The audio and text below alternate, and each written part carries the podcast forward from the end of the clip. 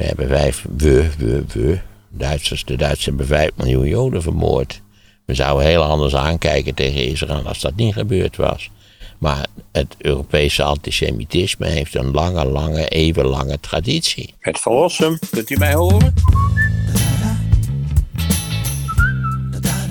Ik zat dit jaar, denk voor de derde keer in de Vrouwenkirche. Wat is de Vrouwenkirche? Dat is een grote kerk in Dresden. Midden in Dresden eigenlijk. Eh, die daar al even staat. Dat wil zeggen, eh, de huidige versie van de Vrouwenkirche is een geheel nieuwe versie. Waarover zo dadelijk meer. Maar terwijl ik in die kerk zat, het is een prachtige kerk. Eh, van binnen, althans, ik vind het een hele mooie kerk. Het is hoogbarok, denk ik, als je het stilistisch moet beschrijven. Dacht ik ineens, die kerk is eigenlijk in allerlei opzichten symbolisch voor Europa. En, en dus niet alleen de recente, maar ook, ook in feite de eh, geschiedenis van enkele eeuwen terug. Ook dat, dat kun je eigenlijk aan de hand van de vrouw een keertje heel aardig bekijken. En toen dacht ik natuurlijk aan de onvermijdelijke wijze volgende vraag. Wat is Europa dan eigenlijk? Want ik zat alsmaar Europa dit en Europa dat en is symbolisch voor Europa. En, dan is het natuurlijk terecht dat de luisteraar zou zeggen: ja, hallo, eh, mogen we eerst weten wat Europa is? Want we hebben het eigenlijk elke dag over Europa dit en Europa dat. Maar weten we eigenlijk wel wat Europa is? Eh, kunnen we bijvoorbeeld Europeaan zijn? Kun je Europeaan voelen? En, en wat voel je dan eigenlijk precies? Of kun je zeggen bij een plaatje of een geschiedenis, oh, dat is typisch Europees. Eh, ik denk dus van wel, maar laat ik een voorbeeld geven. Ik zat op een hotelkamer, ik denk ergens in het middenwesten van de Verenigde Staten. Ik denk dat het een Ramada Inn was, want die had een heel handig systeem waarbij je steeds de volgende Ramada in kon boeken door gewoon even te zeggen: boek de volgende voor mij daar en daar. En ik zat op mijn kamer te kijken naar CNN natuurlijk. Meestal zijn die lokale zenders daar niet om aan te zien. Eerlijk gezegd, zo Amerikaans zijn zij. En toen CNN had toen van die invulfilmpjes. Hè, tussen de verschillende programma's kreeg je dan een filmpje. En in dat filmpje, daar ben je plotseling in, in wat evident een oude Europese stad is. En door die stad rijdt zo'n rammelende tram, weet je wel. Ik geloof een rode tram, ik weet het niet precies meer. En ik werd op dat moment overvallen door het gevoel van. Wat is dat toch geweldig? Wat is dit toch honderd keer beter dan, dan Roadtown in de Verenigde Staten? Die hele raar, dat hele rare gevoel in de Verenigde Staten. Dat het land zeker, zeker, dat great flyover country van God verlaten is. Het is. En, en ik, ik, ik had dus het, woord gezellig is misschien niet, niet zo op zijn plaats, maar ik had plotseling door dat beeld van die rijdende tram, ik denk overigens dat het Lissabon of Praag was, zou ook Praag kunnen zijn, een intens verlangen naar Europa.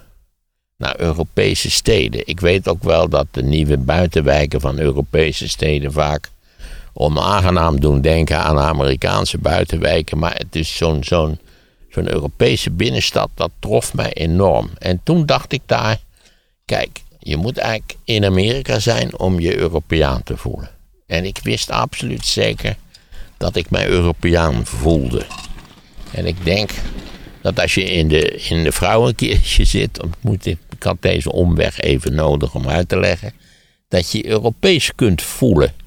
En dat ik, dat ik dat ik veel meer van Europa hou dan van de Verenigde Staten. Terwijl ik uh, in allerlei opzichten minstens evenveel van de Verenigde Staten heb gezien als, eh, als ik van Europa heb gezien. Maar als ik zou moeten kiezen, hè, stel voor je moet kiezen tussen de ene of het andere, je kunt nooit meer naar dit of je kunt nooit meer naar dat, dan zou ik altijd voor Europa kiezen. Hoezeer ook Europa een verschrikkelijke geschiedenis heeft en hoezeer ook Amerika zijn positieve punten heeft. Ik vind ook het Europese agrarische landschap, Noord-Frankrijk, grote stukken van Duitsland, zoveel mooier, zoveel eleganter, zoveel meer ja, mensenwerk ook in alle opzichten. Of althans een soort, soort dubbelwerk van onze lieve Heer Sorry, dat is in dit geval, moet je dat metaforisch zien. Eh, en, de, en de mens. Ik, ik kan daar intens van genieten van het landschap in grote stukken van Duitsland. Uh, dat ja, het zou in mijn geval zou het Europa zijn. En ik zat dus in, dat, in die vrouwenkeertje te, te denken, omdat ik eerst allerlei algemene karakteristieken van die kerk had, had aan nagelopen. Dit was al de derde keer dat ik daar een uurtje heb gezeten. Het doet me altijd enorm veel genoegen. Je zit trouwens niet bijster rustig. Het is een toeristisch een enorm succesvol object. Dus er lopen alle mogelijke mensen lopen er rond. Maar eerst een korte geschiedenis van de vrouwenkeertje in Dresden. Die is gebouwd in de jaren 20 en 30 en deels jaren 40 van de 18e eeuw. Het is een ontwerp van de stadsarchitect, de meneer Beer, op zichzelf een uitzonderlijke ontwerp. Het is dus niet een kerk in de traditionele Nederlandse zin van het woord, maar het is een ronde kerk. En bovendien, dat is het interessant, want als je daar zit en, en je zou er absoluut niks van weten en iemand zou zeggen, god, wat is dit voor kerk? Ik denk dat elke Nederlander zou zeggen, dit is een Rooms-Katholieke kerk. Dat gaat niet anders, maar dat is het niet. Het is namelijk een evangelisch-Lutherse kerk, die gebouwd is in de stijl van de hoogbarok. En dat is goed te zien. Je moet wel een beetje van barok houden. Wil je dat altaar ook op prijs stellen? Ik mag dat graag zien. Mag er, ja, een klein beetje goud, uh, goud belegd. Dat vind ik allemaal heel aardig om te zien in feite. En nog interessanter is dat die evangelisch-Lutherse kerk een enorm ding. Ook, ook de bouw moet, moet een hoop geld hebben gekost in de tijd. Er staat een koepel op. Die, die volgens de, de, de verhalen 12.000 ton zou wegen. Je kunt op alle, alle eh, laten we zeggen, schilderijen van Dresden zie je de koepel van een vrouwenkeertje. Ik wijs hier vooral op de schilderijen van een Italiaanse vedute-schilder. Een vedute is een stadsgezicht in feite. Eh, eh, Bellotto. Kijk daar ook eens naar. Bij deze beloof ik trouwens aan de luisteraars die toch ook af en toe wel om kunst vragen. Dat ik van plan ben in, het, in de naaste toekomst iets te doen aan zeg maar stadsportretten. Stadsgezichten in de ruimste zin van het woord. En ik beschouw die meneer Ballotto als een van de grootste schilders van stadsgezichten. Het was een neef van Canaletto. En je leest altijd dat Canaletto beter was, maar daar ben ik het niet mee eens. Ze waren minstens even goed, zou ik zeggen. En in sommige opzichten was Bellotto misschien zelfs beter. Maar kijk, typ gewoon in Dresden slash Bellotto dan zult u zien, krijgt u zeker zes, zeven meer dan schitterende stadsgezichten van Dresden. Ik geloof op zeker drie of vier ziet u de koepel van de vrouwenkeertje, die boven alles uitrijst. Maar dus die evangelisch-Lutherse kerk werd gebouwd in Saxe, want Dresden is de hoofdstad van Saxe. En de keurvorst van Saxe was rooms-katholiek. Dus ook de, de, is ook een signaal van religieuze tolerantie. Dat je dus midden in Dresden zo'n kerk, zo'n evangelisch-Lutherse kerk ombouwen van deze spectaculaire afmetingen, dat is toch eigenlijk een uitzonderlijke zaak.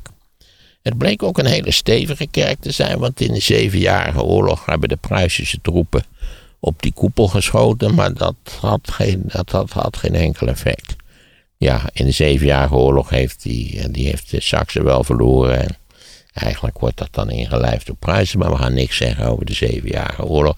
We moeten de mensen maar zelf eventjes nalezen eh, hoe het, wat voor wonderlijke gebeurtenissen zich toen hebben voltrokken en hoe Frederik de Grote op het nippertje aan de rand van de afgrond, historische afgrond, gered is.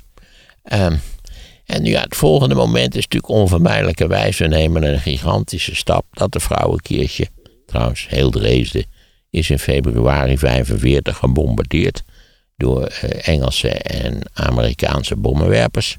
Dat is een kwestie waar nog steeds zeer omvangrijk discussie over is. Was dat terecht? Was dat niet terecht? Was het niet al lang en breed duidelijk dat de oorlog gewonnen was? Waar was dit in godsnaam goed voor?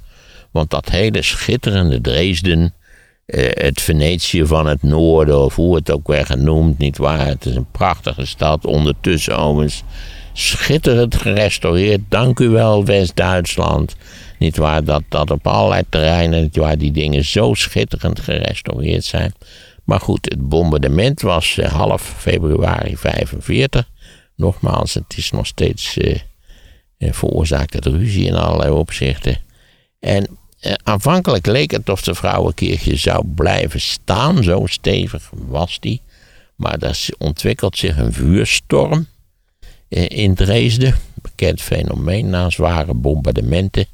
En 300 mensen schuilden in de vrouwenkeertje, maar konden nog net ontsnappen. En een dag na de bombardementen is tenslotte de vrouwenkeertje is ingestort. Die hele enorme koepel die komt naar beneden. En het wordt één grote berg van puin, behalve één stukje, zijstukje van de kerk wat blijft staan. En Dresden lag natuurlijk in de DDR-zone, dus je begrijpt geen cent te makken. Bovendien hadden ze niks met kerk en over het geloof, dus die, in feite is die, die ruïneberg die is blijven staan met dat stukje als wat de Duitsers zo treffend noemden een maanmaal. Een, een, een, een, een gedenkstuk wat, wat aan de oorlog zou moeten herinneren. De DDR heeft natuurlijk voorgesteld, typisch ook DDR, overigens om er een parkeerterrein van te maken en alles op te ruimen. Maar daar was veel, veel verzet tegen van de bevolking. Sterker nog, de stenen van de ingestorte kerk zijn eh, eh, keurig eh, bij elkaar gezocht, gerubriceerd en opgeschreven. En tenslotte eh, zijn die jarenlang bewaard. En na de wende is uiteindelijk besloten om de kerk te herbouwen. Overigens met brede steun. Je zou kunnen zeggen van een soort Europees, Amerikaans deels crowdfunding is, wat dat kostte nogal wat om de, om de keertje te herbouwen. Ten slotte 130 miljoen. En van al die bewaarde stenen, die ze zo keurig bewaard hadden, die zijn gebruikt bij de herbouw. En nu kun je, als je naar de vrouwenkerk kijkt, kun je zien dat de nieuwe kerk is, dat wel. Maar daar zit, hij zit vol met zwarte stenen. En dat zijn allemaal stenen van de oude vrouwenkeertje. Maar ik vond het ook symbolisch dat die gebombardeerd was door de Engelsen en Amerikanen in de Tweede Wereldoorlog. Vanwege natuurlijk de, uiteindelijk vanwege de immense ontsporing van Duitsland. Anders kun je het Derde Rijk toch werkelijk niet noemen. Uh, en dat, dat, dat project dat is begonnen geloof ik in 95, 96 misschien. En was in 2005 klaar. Toen was de nieuwe kerk weer klaar. Hij ziet er echt prachtig uit. Dus je ziet eigenlijk dat, dat die dat hij in allerlei opzichten eerst de religieuze tolerantie in feite symboliseert en vervolgens eigenlijk de verzoening van degenen die de Tweede Wereldoorlog hebben gevoerd. Zo dacht ik alsmaar, kijk, het is een, symbolische kerk in velelei opzichten. Ik begreep ook dat het eigenlijk tegenwoordig de belangrijkste toeristische trekpleister van de stad is. Ach, voor mij mag dat wel. Ik vind het een geweldige kerk, ik kan niet anders zeggen het, het is naar mijn idee ook een, een voorbeeld van het feit hoe historisch herbouwen, hoe waardevol en belangrijk dat kan zijn.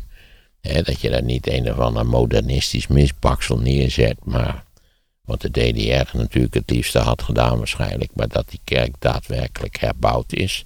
Het is een, een schitterend ding met die, met die spectaculaire koepel die daar helemaal bovenop zit. Maar Terwijl ik zat te denken van dit is eigenlijk een symbool van de Europese geschiedenis. Religieuze geschiedenis, architectonische geschiedenis, zo je wil. Want het was voor die tijd, begin 18e eeuw, was een knappe prestatie. Er zit ook een schitterend orgel in. Ja, dat heeft natuurlijk ook, het neem ik aan, het bombardement in de tijd niet overleefd. Maar toen de kerk, toen het orgel werd ingewijd, wie heeft er toen opgespeeld? Bach heeft op het orgel gespeeld zoals Mozart op het orgel in de Bavelkerk in Haarlem heeft gespeeld. Gaat het gerucht, de zesjarige Mozart, hoe? Als je dat orgel te zien hebt, begrijp je niet precies hoe dat gegaan is. Maar goed, Mozart schijnt erop gespeeld te hebben. Bach was toen hij op het orgel in de vrouwenkerk speelde al een wat oudere man volgens mij, als ik het allemaal goed uitgerekend heb. Dus toen werd ik eigenlijk geconfronteerd door de vraag: wat is Europa eigenlijk precies? En nou ja, eh, je zit dat te denken in de vrouwenkeertje. Dus je moet toch primair aandacht besteden aan het feit, als nou iets Europa toch, in, wat, wat in Europa in de fundamenten zit, wat, wat er dan ook nu van de fundamenten boven ze is en hoezeer we misschien ook de fundamenten toegedekt hebben in allerlei opzichten, maar een van de serieuze fundamenten van Europa is het christendom onvermijdelijkerwijs. Ik zou maar zeggen, als jij in een dorp in, in Noord-Oslo, in Noord-Noorwegen komt, dan staat daar een kerk. Waarschijnlijk zo'n houten kerk, hè, want dat, dat deed je in Scandinavië. Maar als je heel Europa doorreist naar Sevilla, dan staat er ook een kerk. Waarschijnlijk een spectaculaire kerk, die ook nog hartstikke oud is. En nou ja, noem mij eens een stad in Nederland die geen kerk heeft. En veel van onze kerken zijn ook eigenlijk in allerlei opzichten fantastische historische monumenten. Denk nou weer aan die schitterende kerk in Haarlem. Ik liep dat straatje in in Haarlem afgelopen zaterdag voor het geschiedenisfestival. En eens valt je blik op die vierlingtoren, op die Bavo-kerk. En dan denk je, dat is toch fantastisch mooi werkelijk. Dat is natuurlijk heel wonderlijk van dat christendom. Ik ben helemaal niet gelovig, maar veel van de producten van het christendom zijn schitterend. Overigens praktisch evenveel producten van het christendom zijn lamentabel en verschrikkelijk, maar daar gaan we het nu niet over hebben. Maar het christendom en, en al de, esthetische ervaring die daarmee samenhangt, dat is toch wel een van de wezenskenmerken van Europa. Je zou kunnen zeggen dat is in Amerika toch net zo. Ja, maar zonder die enorme historische traditie die er bij ons bij komt. Hè. Denk maar bijvoorbeeld aan die vrouwenkirche, die dus eigenlijk helemaal niet eens zo oud is, want die dateert van de vroege 18e eeuw in zijn oorspronkelijke vorm en is per slotverrekening nu zo rond 2000 herbouwd. Maar we kunnen beginnen met het christendom. Wat zou je nog meer als typisch Europees kunnen? Wat is nou een ervaring die wij in, in principe allemaal delen? Dat is eigenlijk de Franse Revolutie. Het is waar dat, dat Napoleon niet alle Europese landen heeft veroverd, maar toch de tradities die, die onder andere door de Napoleontische oorlogen verspreid zijn, de ideeën van de revolutie, hebben toch eigenlijk overal in Europa wortels geschoten. In sommige landen veel diepere en betere wortels dan in andere landen. Het blijkt ook steeds weer mogelijk om de basisideeën van de revolutie om daar maar een beetje de, met de pet naar te gooien. Denk weer aan die verschrikkelijke Orbán, de kleine dictator zal ik maar zeggen. Denk nu aan Slowakije. Ja, het is. Ja, Slowakije. Heb je ooit, ooit gerealiseerd? Drie jaar geleden hebben ze er nu weer gekozen minister-president. Een evidente crimineel. Een man met ingrijpend corrupte contacten. Niet waar? Die hebben ze toen weggejaagd na, na demonstraties. En kijk, hij is weer terug. Dus ja, democratie is in, in sommige landen in Europa diep geworteld, maar in andere landen van Europa niet zo verschrikkelijk diep geworteld. En wat zou er nog meer kunnen vinden? De Duitse bezetting. In allerlei opzichten nu voor grote delen van Europa een gemeenschappelijke ervaring. En dan kun je zeggen, ja, we maken het uit. We waren allemaal dolblij als we opgedonderd waren zonder meer. En Duitsland na de oorlog viel erg mee. Maar die bezetting heeft ons wel iets geleerd. In de zin, hoe is het in een democratisch land, want sommige landen waren al democratisch toen ze bezet werden. Hoe is het om plotseling een totalitair, met een totalitair regime te maken te hebben? Met een, met een laten we zeggen, gewetenloze dictatuur die gewoon als je vergeet je tanden te poetsen, word je doodgeschoten. dat, dat, type van, dat type van arbitrair en gewelddadig regime. En ik denk dat dat ook wel, ja, dat klinkt een beetje oneerbiedig, maar toch wel een leermomentje is geweest. Sterker nog, ik heb wel het gevoel, je hoort nog wel eens van, god, is dat nou allemaal niet lang geleden, die bezetting? Moeten we ook jonge mensen, jonge politici, eh, moeten er nou eens van loskomen? Nee, het is in feite een hele fundamentele ervaring geweest. Het is zaak dat we dat gewoon met enige regelmaat op beschaafde wijze oprakelen. En dan liefst niet op de dam met al die hoge pieten met petten en zo. Liever niet iets bescheidens, maar toch emotionerends. Dat lijkt me, ik, ik van de dam, dat irriteert me die vertoning daar. Hè? Maar het kan ook emotionerend zijn als je het goed, als je het goed aanpakt. Dus ik ben er glad tegen om net te doen Alsof het nou zo lang geleden is dat het er allemaal niks meer toe doet en zo. Joh, maak je niet dik, die daar. Nou, dat vind, ik, dat vind ik niet prettig. Dus nu hebben we het christendom. De ideeën van de Franse revolutie. Eh, de Duitse bezetting. Eh, en ja, wat, je, wat ik gisteren ook mij realiseerde, wat ik al bijna vergeten ben, is. De industriële revolutie is niet uitgevonden in China. En ook niet uitgevonden in Afrika. En ook niet in Amerika, Noord of Zuid. De industriële revolutie is een product van Europa.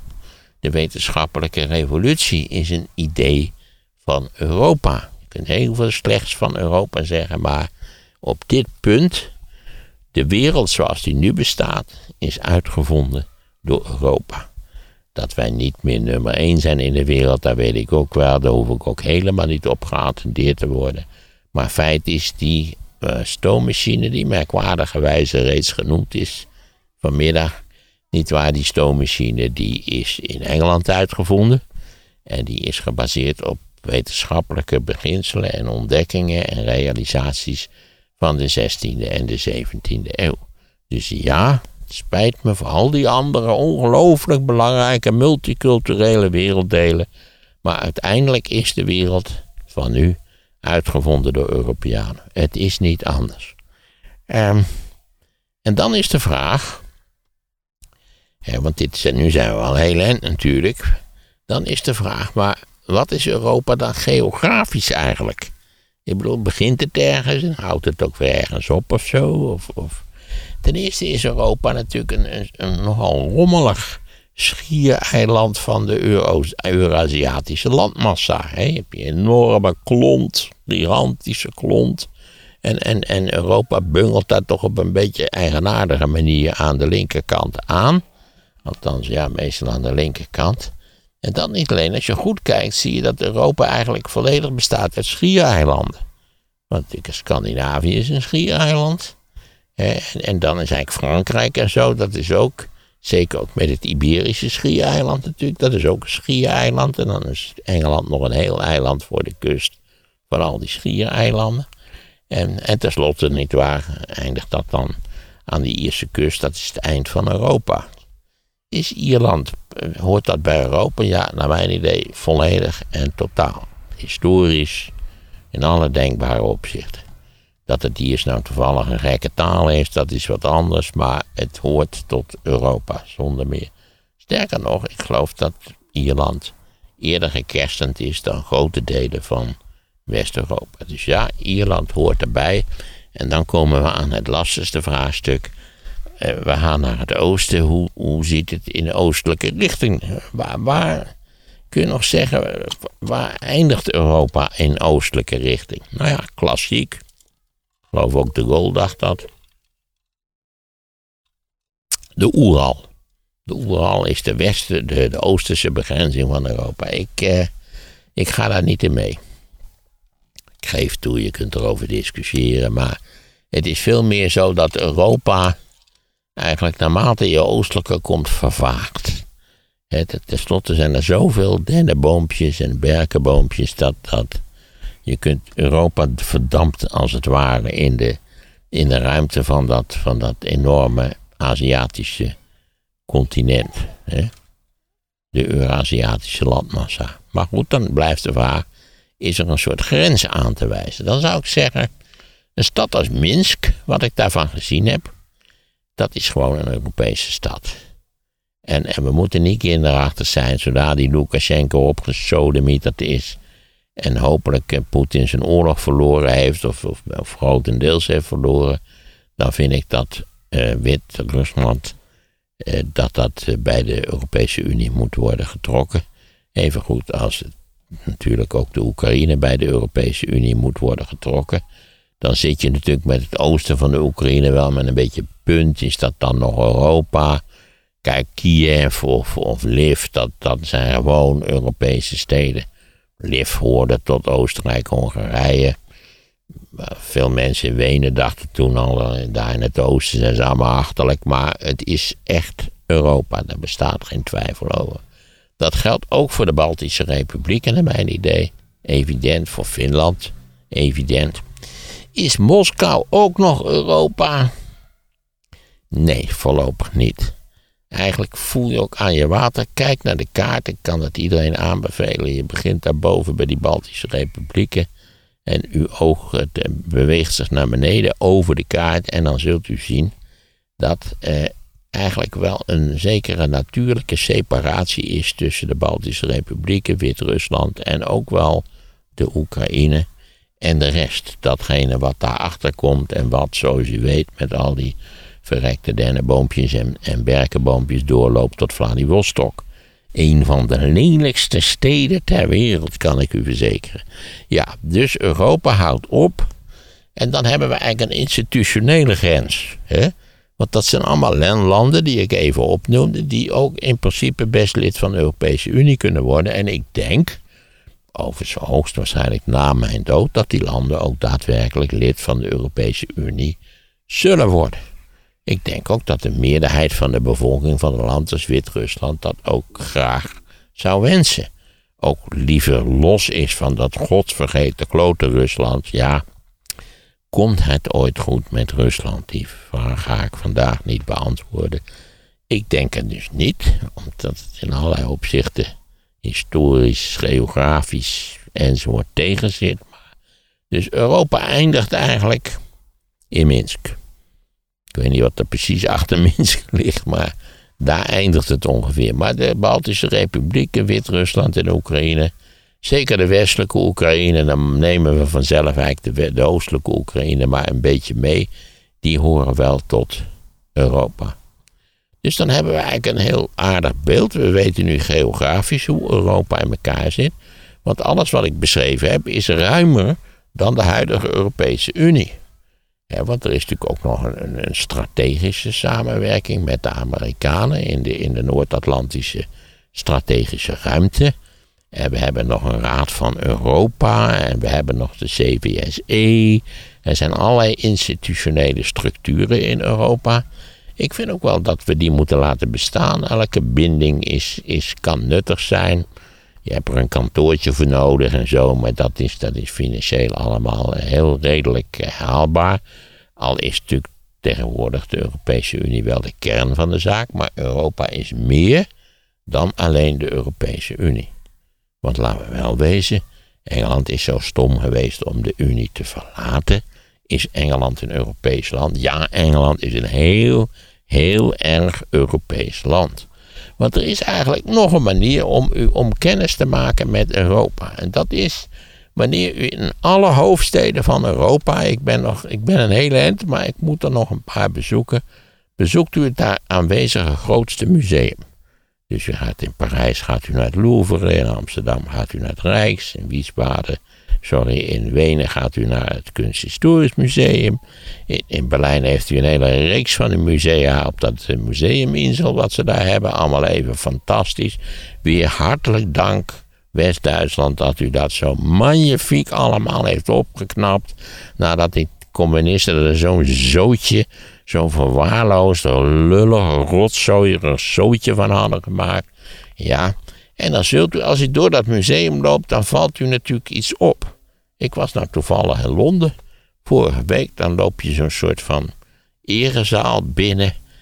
Ach, en daar hangen zulke prachtige schilderijen die deels in Engeland zijn gemaakt. Holbein's uh, portret waar we het over gehad hebben van die twee ambassadeurs. Maar aan de overkant hangt, hangt Titiaan, uh, hangt, uh, god hoe heet die, Lotto. Bernardo Lotto, ik geloof dat die Bernardo een fantastische schilder waar niet iedereen van gehoord zou hebben, maar gaat u vooral kijken. En dan zie je dus eigenlijk dat, dat die schilderkunst is een Europees bedrijf ik zou maar zeggen, iemand als, als, als Rembrandt was beïnvloed door Titiaan. Niet dat hij die gezien had, maar had prenten gezien. Want van heel, van heel veel van die bekende schilders werden prenten gemaakt die je kon kopen. Dus ja, ook als je naar de cultuur kijkt, zie je dat er een Europese cultuur is. Want als u bijvoorbeeld, eh, noem maar wat op, u bent toevallig in Kopenhagen, u heeft een avondje open over. U kijkt even wat er al zo in het theaters wordt opgevoerd tien tegen één, nietwaar, dat, dat er een stuk van Shakespeare draait. Heel terecht zijn hartstikke goede stukken, vooral Macbeth natuurlijk. Fantastisch stuk in allerlei opzichten. Maar het is een Engels stuk, het is een Engels, Engels theaterstuk. Maar iedereen zal het toch met mij eens zijn. Het is een Europees theaterstuk. Daarom noemde ik Bach. Ik ben toch met mij eens dat. Ik ben dus geen muziekkenner, maar alle muziekkenners vinden Bach eigenlijk het begin en einde van de West-Europese muziek. En wie speelt er in de vrouwenkiertje als eerste op het orgel? Bij de inwijding van het orgel op het orgel, dat is Johann Sebastian Bach. Dus waar u ook kijkt, ja, er bestaat een Europese cultuur, ik zweer het. En, en ik wou afsluiten met iets waar ik niets mee heb en waar ik niets van begrijp en waarvan ik eigenlijk ook wel eens denk, is dat nou wel Europees eigenlijk? En dat is natuurlijk het Songfestival. Het Europese Songfestival. Want daar blijken allerlei landen aan deel te nemen die echt ook in mijn ruimhartige definitie niet tot Europa behoren. De meeste wel, maar een aantal evident niet. Waarbij je de interessante vraag ook vandaag kunt stellen: hoort Israël bij Europa? Ja, in sommige opzichten hoort Israël bij Europa. En dat maakt toch de zaken heel complex. En maakt ons hele denken over Israël en alle problemen die samenhangen met Israël, deels door Israël zelf zijn veroorzaakt, niet waar, maakt het voor ons ook relevanter in allerlei opzichten. We zien ook natuurlijk de historische achtergronden. Maar Europa bestaat echt.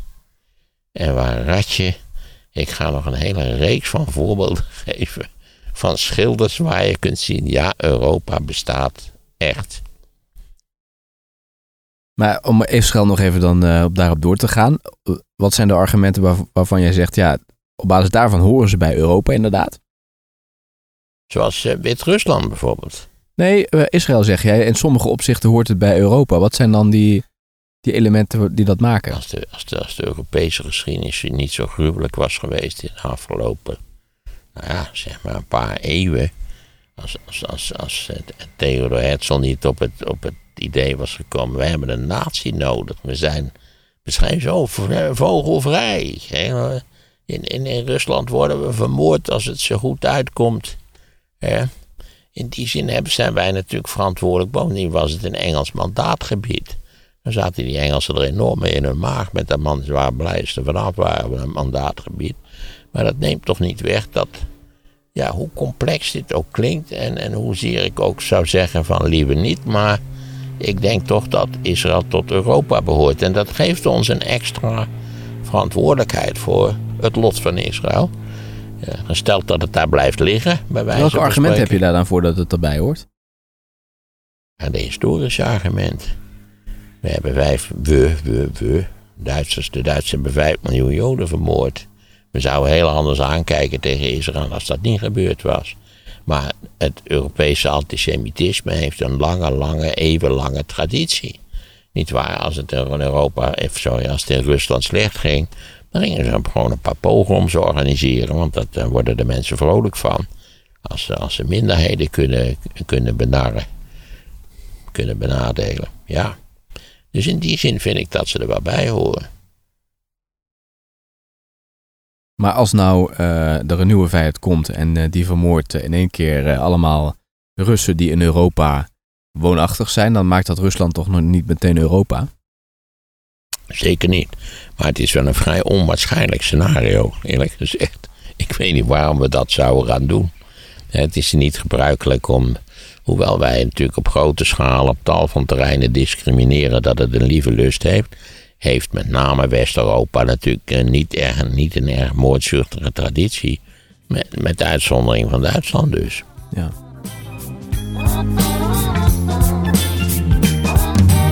Dit is eigenlijk een symbool van de Europese geschiedenis. Het is toch al een dictatoriale instelling, dus daar willen ze mij best, best beluisteren. Heb je de live podcast over de oorlog in Oekraïne gemist? Vervolgens word je eigenlijk uitgemaakt voor een randebiel die niet wist wat er aan de hand was.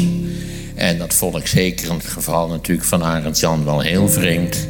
Aangezien hij vrijwel nooit gelijk gehad heeft. De live podcast is nu terug te luisteren als luisterboek. Tegelijkertijd hoef je dan weer niet meteen niet waar sidderend wakker te schudden, omdat je ook hebt gehoord dat het Russische leger geen kloot voorstelt en ook moeite zou hebben met Litouwen te bezetten. Geniet ruim twee uur lang van Maarten van Rossum op ouderwets studium generale niveau. De link naar het luisterboek staat in de show notes.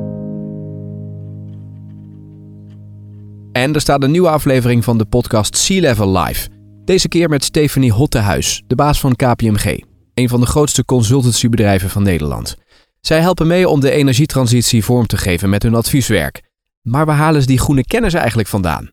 Dat hoor je nu in Sea Level. Luister meteen via de link die je vindt in de beschrijving van deze podcast.